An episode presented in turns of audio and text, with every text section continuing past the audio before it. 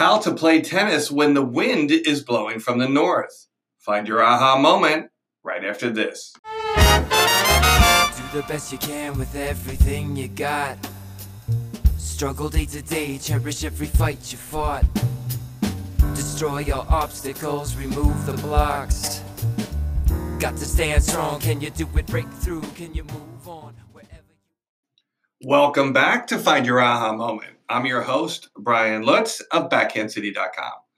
If you're looking for people to play tennis, join my free Find a Partner tennis service right on BackhandCity.com. All you got to do is log on to BackhandCity.com and join the website. Once you're inside, you have to give us a few preliminary details like first name, email address, and then once you're inside, you can customize your profile. You put up a nice, handsome picture of yourself on the tennis court, your playing level, your geographic area, what you're looking for, and when is your availability. And then from there, you can just start searching for people to play tennis with in your neighborhood. All you got to do again is log on to backhandcity.com. So today's topic, how to play tennis when the wind is blowing from the north. Well, today I just came off the court after a lesson in Miami Beach, and it was probably blowing about 25 miles an hour right off the bay, coming really from the northwest, which is really a bit unusual here in Miami. Most of the time, the wind blows uh, off the ocean, and uh, in this particular case, it really had reversed itself.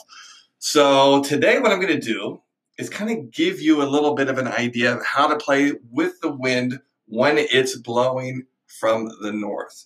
Uh, the first thing I need you to consider is most tennis court construction, if it was done correctly, which is probably over 90% of the courts that you play on, are built in a north south direction.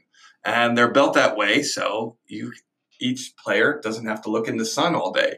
If they were built east west, one of you would have glaring sun. It would just make it very miserable to play.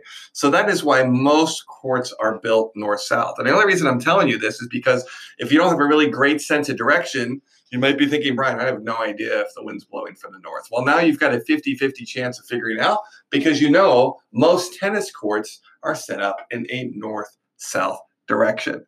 So I've got seven tips here for you. Step number one get your grumpiness out. It's natural, it's going to happen. You get out there, you're just like, oh my God, look at this wind. Can we play? Should we move courts? I don't know if we should do this. Just kind of, you know, get it out. Has to be done. Let me check that box. Grumpiness complete. Step number two start noticing, right? You're there to play tennis. Let's just start trying to put together some clues of what's happening. Are there any flags around? Are there trees around? And I think the next thing you need to do is just start hitting some balls. Don't hit it fast, but just start hitting some balls and just kind of get a feel for what the ball's doing with the wind or what the wind's doing with the ball. So you get an idea is this a playable day or not? So that's step two. Start noticing. Step three, I need you to look at the fence height. Most tennis construction, depending on the zoning in the town, has a minimum of eight foot fences. They typically, if they're taller, they're 10 foot fences. So obviously, the taller the fence, the better the chance you're going to have for a nice playing conditions.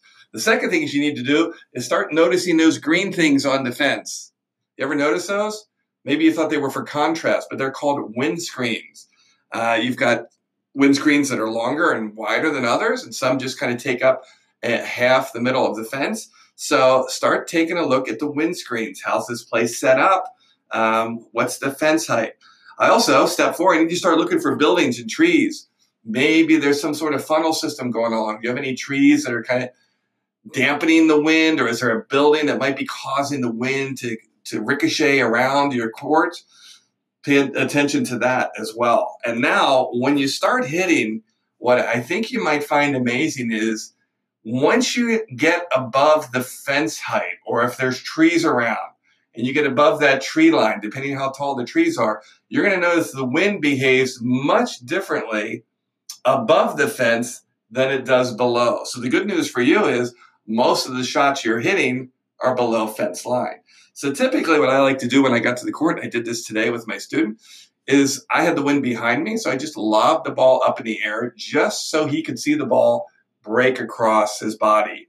So there was really no reason for him to hit a backhand. Most of the shot was just going to blow right back across to his forehand. So I wanted him to see that so he wouldn't overreact or overtrack to the ball. The other thing I did too is once he kind of got used to that, I just started hitting more moderate pace with the balls below the fence line.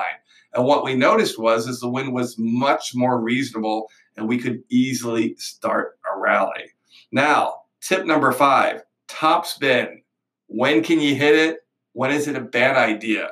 Top spin's really good if you're on the north side of the court and you got the wind behind you. You need to create some sort of air pressure that's pushing that ball back down towards the court because if you hit with flat or slice with the wind behind you, you're just going to accentuate everything that's happening and the ball's going to fly longer. So you need to close your racket face a little bit, add some topspin, try not to aim for the lines, aim for the big fat areas of the court so you've got some margin for error. So topspin is really good when the wind's behind you. In fact, it's the best shot you can do. Um, you can hit flat with the wind behind you, but you just have to use a super abbreviated backswing. Uh, slice. When can you hit slice? Like I said, it's really difficult to do unless you have great mastery of it. It's difficult to do with the wind behind you. I particularly love to slice into the wind because the wind's going to knock the ball down. If you hit it really cleanly with underspin, it really stays low and it just gets muffled because it's being pushed into the wind. So it's a real awkward shot for people.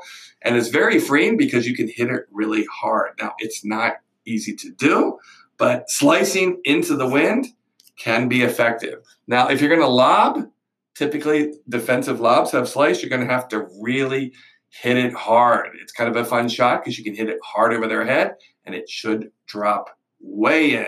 So if you get it too high, it'll blow right back to you. Uh, most of the shots you want to use, and this is tip number seven, when you're hitting into the wind, it's just try to hit flat. Just try to hit little BBs through the wind. You got to get the ball, hit it fast, hit it with racket speed, hit it through the thick areas of the court, and just hit it as fast as you can. Hitting topspin into the wind can be difficult because it has a higher trajectory and the wind's just going to knock it down. So it can be liberating playing in the wind, especially when you, it's into your face because you can play really freely. Uh, you can swing as hard as you want. I mean, you can't abandon technique totally, but you can swing much harder than you normally uh, can, and the ball will stay in. So once you get the grumpiness out, start noticing the direction, check out the fence height, look for buildings and trees and any other obstructions that might uh, affect the wind direction. And then just remember, if you've got the wind behind you, top spin's your friend. If you're a really advanced player, you like slicing into the wind, it can be super effective, especially with defensive lobs. And lastly, if you're hitting into the wind, feel free to hit it hard, flat, and have fun with it. So those are my tips for playing with the wind direction blowing from the north. Thanks for listening to this episode of Find Your Aha Moment. Don't forget to log on to iTunes and rate review, and subscribe to this podcast so you get notified each day with a fresh episode. And if you're a tennis fan, lots of live scores going on around the globe, and they're all available for you right on backhandcity.com. Just click on live scores, it's free to use, and it gives you actual live scores and that day's results. And if you missed what happened the day before, you can toggle back as well. You also see the uh, world rankings for all the professional tours on there as well as the country they're from and the tournaments that are upcoming. Well, thanks for listening to this episode of Find Your Aha Moment. This is Brian Lutz of BackhandCity.com. I'll talk to you tomorrow. That's when push